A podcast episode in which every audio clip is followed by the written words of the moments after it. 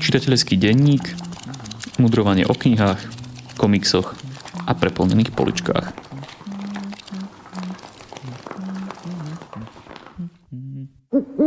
Každý rok sa vždy v decembri vyroja rôzne rebríčky.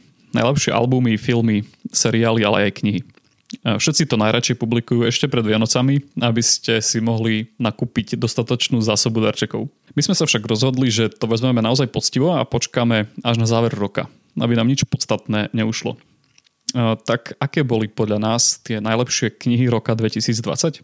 Ja som Jakub, mojim spolumudrlantom bude opäť Šimon a toto je náš tretí spoločný čitateľský denník. Dohodli sme sa, že každý z nás si pripraví 5 knižných typov, ktoré ho najviac zaujali za posledných 12 mesiacov. A podľa akých kritérií si si vyberal tieto typy ty, Šimon?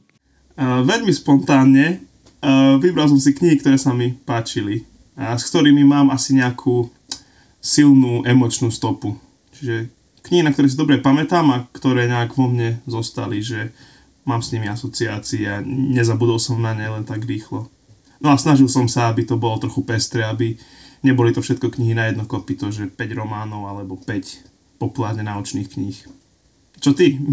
No ja som mal dosť ťažký výber, lebo tento rok sa ku mne dostali opäť výborné knižky a snažil som sa vyberať tak, aby, aby sa taktiež tie žanre trošku striedali a aby som nehovoril opäť o niečom, čo som tu už spomínal pri posledných podcastoch, lebo tretíkrát hovoriť o Bonhoferovi by už, by už bolo asi veľa. Truman Capote, chladnokrvné. Dvaja mladí muži, Richard Hickok a Perry Smith v roku 1959 na jednej malej kansaskej farme brutálnym spôsobom zavraždili štyroch členov rodiny Klaterovcov. Z domu si odnesli tranzistor zo pár dolárov, utekli do Mexika a na mieste činu zanechali iba jednu jedinú stopu. Krvavý otlačok topánky. Rozbehlo sa pátranie, podozrievavosť susedov a všelijaké špekulácie, čo sa na tej farme vlastne stalo. A toto je ich príbeh. A Truman Capote ho napísal ako román, ktorý zostavil na základe výpovedí novinových článkov a osobných rozhovorov. Nie je to preto len nejaký taký suchý výpočet faktov, či otrocký prepis policajných zápisníc, ale príbeh, ktorý vás hneď na začiatku chytí a pustí až od 300 stran ďalej. Aj keď vrahov vidíme už od úplného začiatku, nepoznáme ich motiv. A nepoznáme ani záver vyšetrovania. A to všetko ma držalo v napätí až do konca knihy. Chladnokrvne je zároveň aj takým kritickým pohľadom na Ameriku, dobovým dokumentom, sociologickou sondou. Rozoberá napríklad trest smrti, vhodnosť využitia poznatkov z psychológie, ktoré boli v tom čase novinkou a aj zastaranosť niektorých justičných postupov. A sú tam aj veľmi zaujímavé a podrobné popisy krajín, polí a rôznych dobročinných spolkov. Opäť raz výborná absintovka. Frank Herbert, Duna. No, jeden knižný recenzent túto knižku označil za nudnú, čo úplne chápem, keďže je to kniha, ktorá funguje viac na úvahách a premýšľaní ktoré sú sprostredkované prostredníctvom postav a nefunguje na základe nejakej vážnej akčnej zápletky. A mohli by sme povedať, že je to atmosférická kniha, ale aj pod tým atmosférickým prístupom k literatúre si rôzni ľudia predstavia rôzne veci. Tá Duna, ona nevykresľuje prostredie až tak veľmi, z ktorého by plynula tá atmosféra. Tá atmosféra skôr je taká myšlienková alebo ideologická, čiže skúmame, že ako rôzne postavy premýšľajú o rôznych veciach a situáciách, ako na ne tieto veci pôsobia, čiže skúmame motivácie, presvedčenia postav, čiže dokonca by sme to mohli označiť za akési psychologické sci-fi, keď tak nad tým rozmýšľam. Dej sa odohráva na púštnej planete Arakis, ktorá sa prezýva Duna. Na tejto planéte sa dá nájsť veľmi cenná látka, korenie melanž. Vlastne nikde inde vo vesmíre sa nájsť, ne, e, nájsť nedá. A melanž je nevyhnutná v tom, že pomáha medzihviezdne lety, čiže pomáha cestovať nad svetelnou, respektíve svetelnou rýchlosťou. Preto je nevyhnutná pre fungovanie ľudstva roztrúseného po vesmíre a taktiež predlžuje život a má mnohé iné pozitívne účinky. A tá zápletka je v tom, že istý rod bol poslaný na túto planétu v mene vesmírneho imperátora, aby túto melanž ťažil. No všetko je to len zápletka, ako politicky a vlastne aj reálne tento rod zlikvidovať. Pričom um, mladý dedič z tohto rodu vlastne sa stáva tým hrdinom, ktorý musí túto zápletku poraziť a taktiež sa stáva akousi mesiášskou postavou, ktorá má poraziť nielen svojich bezprostredných nepriateľov, ale vlastne ovládnuť celý vesmír. No a kniha, ako som už naznačoval, skúma rôzne ideológie a motivácie, skúma počiatočný odpor tohto mladého hrdinu k tej úlohe, ktorej sa musí zhostiť. Potom skúma napríklad jeho mentorov, ktorí ho učia, pripravujú a aké vzťahy s ním majú. Skúma vzťah matky, ktorá ho taktiež učí a pripravuje na túto úlohu. Kniha rieši napríklad ekologické problémy. Táto púštna planéta Duna je, je veľmi chudobná na vodu a ľudia musia tou vodou naozaj šetriť, čo sa stáva stále aktuálnejšou témou. A je to knižka, ktorá rozoberá náboženské témy a skúma, ako ideológia, náboženstvo a fanatizmus dokážu ľuďmi hýbať, ako dokážu ľudí manipulovať, dokonca celými masami ľudí pre dosiahnutie vlastných cieľov. Skúma ekonomiku, skúma vojenské záujmy, skúma mocenské záujmy. A toto všetko na pozadí nehostinnej púšte, v ktorej žijú obrovské gigantické púštne červy.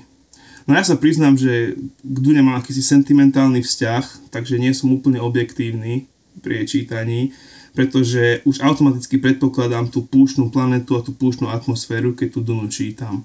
Ale napriek tomu si myslím, že ak by čitateľovi nevadilo možno pomalšie tempo, nie nejaký svížny vývoj zápletky a veľa filozofovania a mudrovania, tak tá kniha sa oplatí čítať práve preto, že skúma tieto filozoficko-spoločenské témy a tým, že sú zasadené do sci-fi prostredia, nie do reálneho sveta, tak možno sa na ne dá pozrieť s akýmsi odstupom, vidieť ich na novo a na novo ich objavovať, na novo ich skúmať, na novo hľadať odpovede na otázky, ktoré tá kniha ponúka. Veľkým prínosom je, že kniha sa vyhýba extrémom, hľadá akúsi strednú cestu, že tu naozaj nevieme povedať, že by boli rozhodnutia alebo postavy čierno-biele. V istom zmysle to pripomína Game of Thrones, len s tým rozdielom, že Game of Thrones nerozoberá veľmi žiadne vážnejšie myšlienkové témy na rozdiel tejto knižky. Timothy Keller, modlitba. Okolo nás sa striedajú v rýchlom slede všelijaké duchovné prúdy. Niektoré zanikajú, iné zase s veľkou popularitou prichádzajú. Meditácie, orientálna filozofia, z druhej strany akýsi mysticizmus, ortodoxia či letničné prejavy.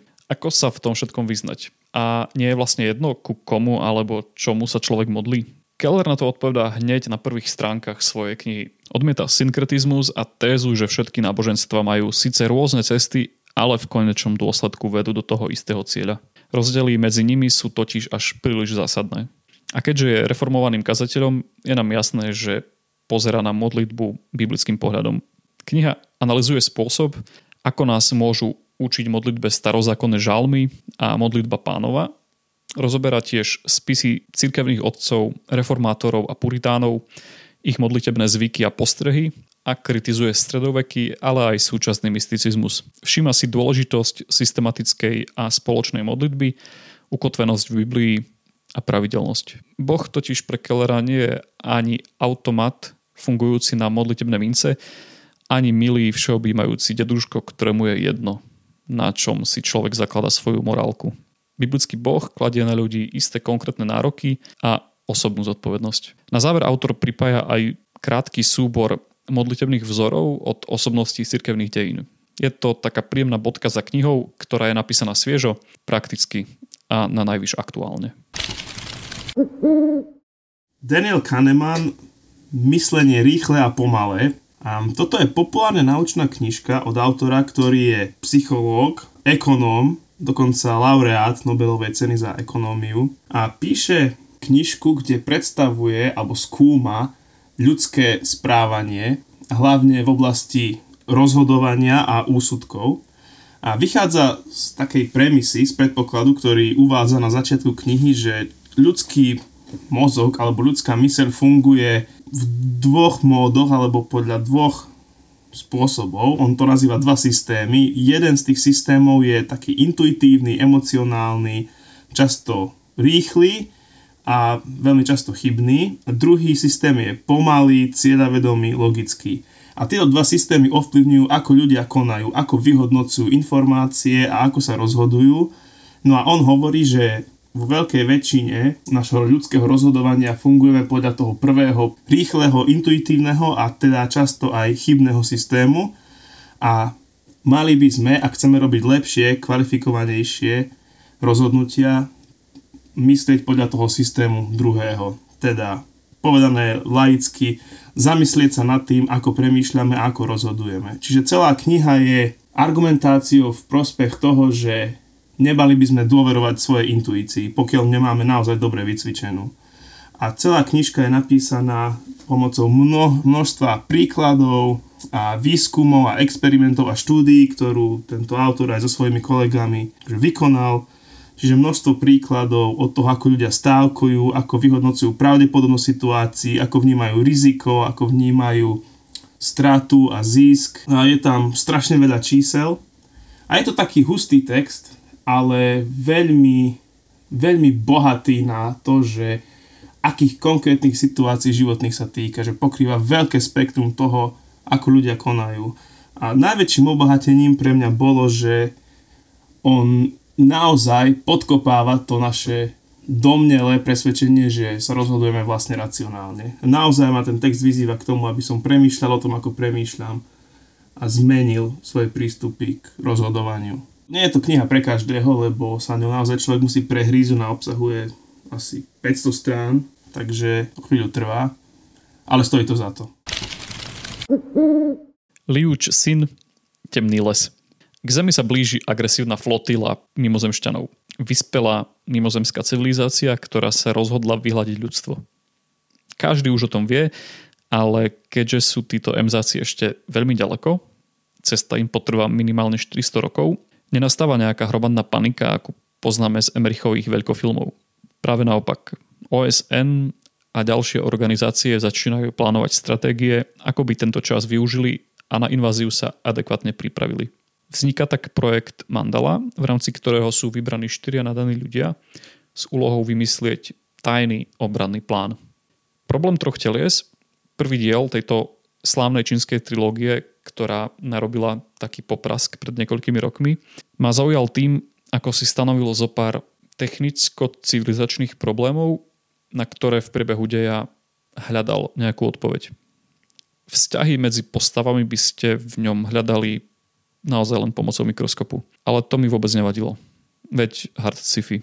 V tejto knihe, v druhej časti, už autor zameral svoj pohľad trochu viac aj na samotné postavy, ale čo je pre mňa osobne ešte dôležitejšie, opäť ako správny scifista rieši zaujímavé témy. Ako a z čoho by mohla vzniknúť vesmírna flotila? Dokázali by sme sa pripraviť na mimozemskú inváziu v prípade, že by sme boli dostatočne zásobení časom? A najzaujímavejšia otázka na záver. Ak vieme, že je vesmír ozaj obrovský a bohatý na planéty a celé solárne systémy, ako je možné, že sme sa zatiaľ nestretli so žiadnou inou civilizáciou? Veľa otázok, ale tak to má byť. Kniha dáva zaujímavé odpovede, zoznamy, plány a úvahy. Ako každá poctivá sci-fi. Pútava, dobrodružná, technická, ale aj ľudská. Scott McCloud, Understanding Comics. Toto je fascinujúca knižka, komiks, pretože je to meta komiks, teda komiks o komikse. Toto by som označil ako za povinný text pre každého, kto sa chce venovať trocha serióznejšie sekvenčnému umeniu, teda komiksu. Je to knižka, v ktorej McCloud pomocou komiksu, teda obrázkov a textových bublín, vysvetľuje a opisuje komiks ako médium od jeho histórie, vývoja, um, od, od toho, ako ho príjmala verejnosť, cez to, ako komiks funguje ako médium. A robí tak veľmi pútavo, pretože je to text, ktorý obsahuje strašné množstvo informácií, čiže sa tu človek dozvie a naučí toho neuveriteľne veľa, ale zároveň je to napísané veľmi zrozumiteľne a veľmi pútavo, pretože všetky informácie, ktoré sú tu podané vo forme textu, sú aj ilustrované práve formou tých obrázkov. Takže sa to číta veľmi svižne, veľmi dynamicky, napriek tomu, že je to primárne dielo, ktoré má za úlohu vzdelávať. No ja som popri tom e, z toho mala veľký pôžitok, vyslovene zábavný, čiže ako naozaj vzdelávanie, ktoré ma baví. Ako toto je akási odnož komenskej, komenského školy hrov. A ako tá hra je trošku pasívna, ale pri, pri sledovaní a čítaní tejto knižky som sa neuveriteľne bavil. Veľa som sa dozvedel, pretože aj zložitej, zložitejšie koncepty sú tu vysvetlené pomerne jednoducho, zrozumiteľne a tým, že sú ilustrované, tak o to ľahšie sa chápu.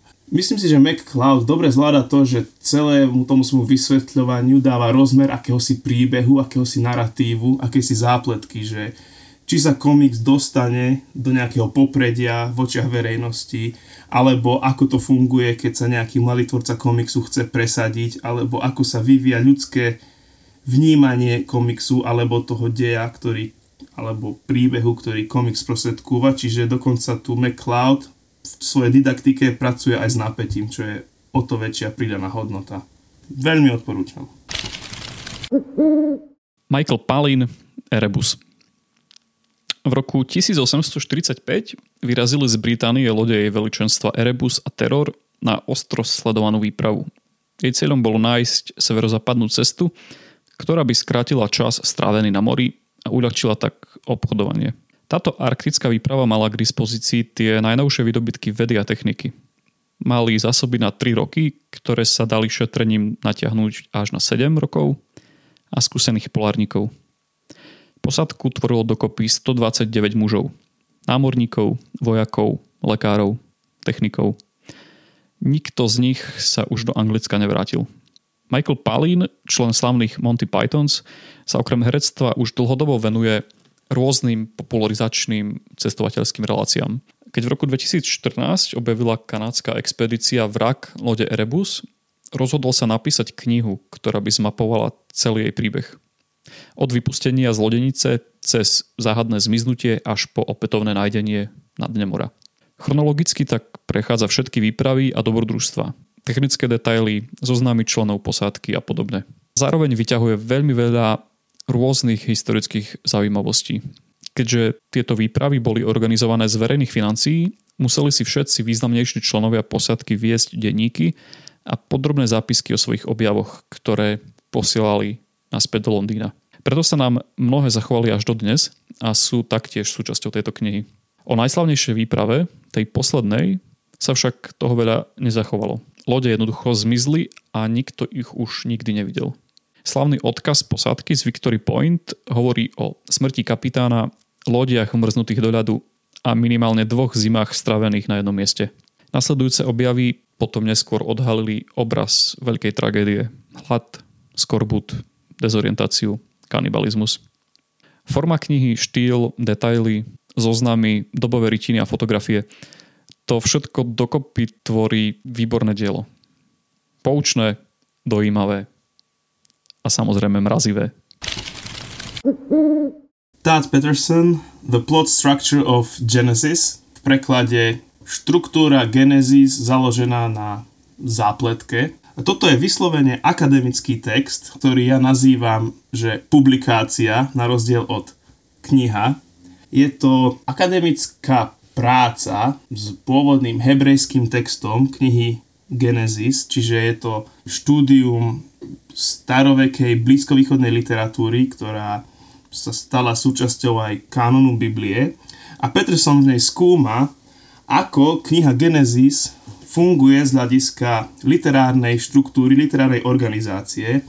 Skúma Genesis ako literárne dielo, nielen ako mytológiu alebo ako záznam historických udalostí, ale ako je táto knižka literárne koncipovaná a štrukturovaná, aby toto štruktúrou odkomunikovala nejaké myšlienky, nejaký svetonázor, aby naučila nejakú teológiu. A on pracuje s predpokladom, že text je štrukturovaný a organizovaný, on používa termín organizačný princíp, že organizačný princíp textu je zápletka, príbehová zápletka, anglický plot.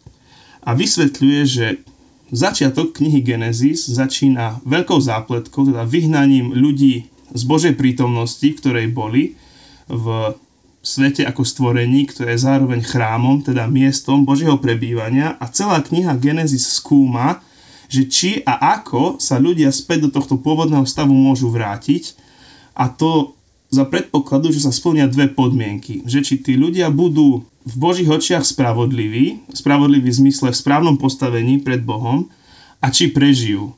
A to cez tieto šošovky skúma celú knihu Genesis a, a kontroluje, teda overuje hypotézu, že či môžeme všetky literárne vlastnosti toho textu a celý ten text vlastne vysvetliť pomocou tejto štruktúry. A dochádza k záveru, že áno.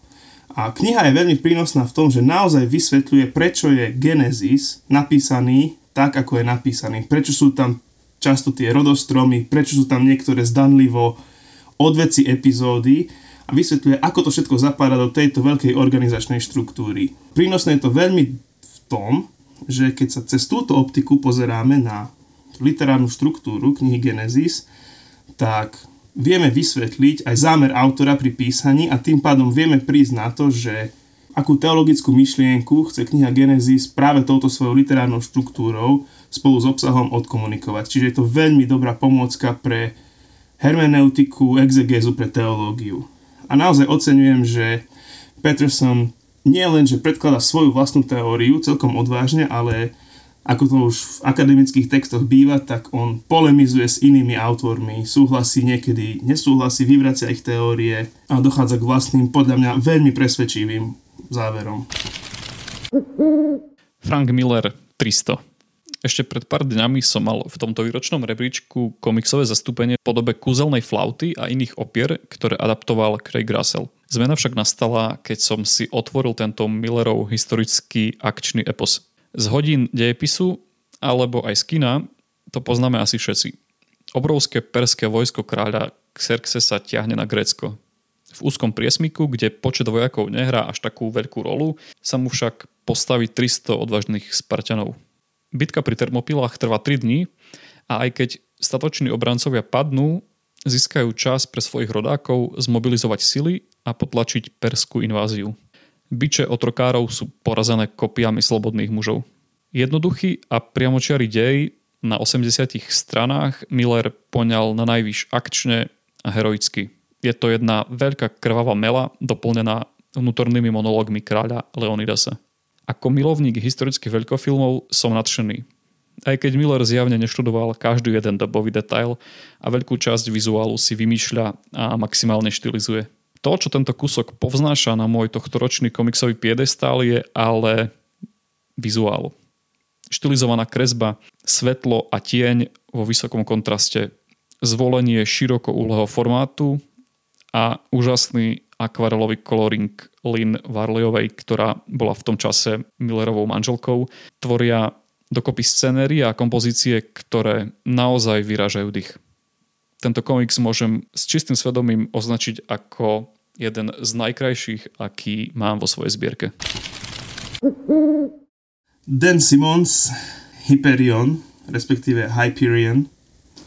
Toto je ďalšie sci-fi, soft sci-fi, teda sci-fi, ktoré nerieši až tak techniku a technológiu, ale rieši skôr ľudí na pozadí technických vymožeností, ktoré dnes ešte nemáme. Knižka je fascinujúca v tom, že funguje ako Chaucerové Canterbury Tales, teda je to zbierka šiestich či siedmich rozprávaní jednotlivých pútnikov, ktorí spolu cestujú na jedno miesto a každý vysvetľuje, že z akého dôvodu tam cestuje, teda rozpráva svoj osobný príbeh, svoje pozadie. No a toto všetko je rámcované tým prostredím, v ktorom sa nachádzajú a tou púťou, na ktorú idú. Je to veľmi zaujímavé, pretože všetkých tých 6 či 7 pútnikov, jeden tam ten svoj príbeh ešte nerozpráva, je veľmi e, odlišných a každý čitateľ môže viac sympatizovať s inou z tých postav. Čiže v tomto je Hyperion veľmi podobný moderným seriálom na kľúč, kde sú postavy na spravené tak, aby si tam každý našiel toho svojho obľúbeného. Tu však mám pocit, že to nebolo robené účelovo, aby sa to dobre predávalo, alebo aby si, to, aby si každý čitateľ našiel toho svojho obľúbeného, ale proste to je umelecké autorské remeslo. Na schvál sú postavy rôzne, ale všetky sú autentické, uveriteľné, so svojimi silnými aj slabými stránkami a vnútornými aj vonkajšími konfliktmi, ktoré sú naozaj špecifické, jedinečné. Máme tu kňaza, ktorý má konflikt s vierou, máme tu židovského profesora, ktorý má smrteľne chorú cerku, máme tu drsnú akčnú detektívku, potom bohemského umelca, ktorý hľadá nejaký zmysel života, máme tu elitného vojaka, ktorý paradoxne hľadá svoju romantickú lásku, máme tu templára, čiže akéhosi náboženského environmentalistu, ktorý sa snaží o záchranu pozitívneho vzťahu človeka a prírody. A máme tu diplomata. To, ako tieto postavy rozprávajú svoje príbehy počas tej púte, nám veľmi pomaličky a veľmi postupne skladá mozaiku, čo sa to v tom celom vesmíre vlastne deje. A postupne sa dozvedáme, že v tom vesmíre, kde ľudstvo je v akejsi nestabilnej aliancii s počítačmi a s umelou inteligenciou a na sklonku vojny s vonkajšími hrozbami, nejakými exilovými ľuďmi, tak kľúčom k riešeniu tohto konfliktu nevieme prečo sa stáva planéta Hyperion a tzv. časové hrobky, ktoré úžasný sci-fi výmysel cestujú v čase dozadu, čo doteraz ani po prečítaní pokračovania k tejto knihe som nezistil celkom, čo znamená. A tieto hrobky stráži mystická obluda alebo technologická príšera, neviem presne ako to nazvať, ktorá zároveň vraj dokáže pútnikom a prostredníkom splniť nejaké priania. Čiže tí pútnici tam cestujú, aby ju žiadali o to, čo chcú, no zároveň to všetko nejako zapadá do veľkého konfliktu, ktorý sa veľmi, veľmi pomaly odkrýva. Čiže kniha pracuje aj s veľkou drámou, niečo na štýl sci-fi opery, ale zároveň veľmi úzko skúma osudy jednotlivých postav a myslím si, že v tom je jej sila, že tým dejom hýbu práve postavy a ich vnútorné konflikty, že ten veľký príbeh na ich pozadí len akési rámcovanie, aby autor mohol skúmať malé, post- uh, malé v úvodzovkách postavy na pozadí nejakého veľkého sci-fi sveta. Pozitívne hodnotím to spojenie sci-fi, teda technológie a mystiky a psychológie. Čo je téma, ktorá podľa mňa ešte nie je dostatočne preskúmaná v literatúre, ako technika ovplyvňuje náboženstvo a mytológiu. No, Hyperion sa o to trochu pokúša tým, že tieto veci spája, hoci to čitateľovi nestrká priamo pod nos. Toto bolo 10 najkníh a komiksov, ktoré sme objavili v roku 2020. Ak sa nám to podarí, tak v priebehu nasledujúceho roka vám prinesieme aj zoznam top kníh, ktorým sa radšej odporúčame vyhnúť. Bude to taký záporný rebríček.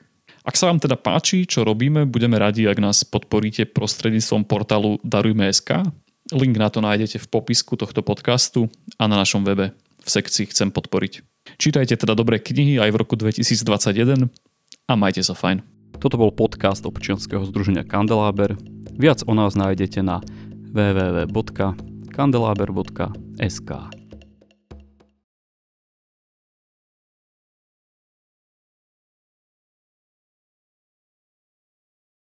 Ako si sa dostal k termínu MZáci? Absolútne netuším. MZ, mimo zem, jasné.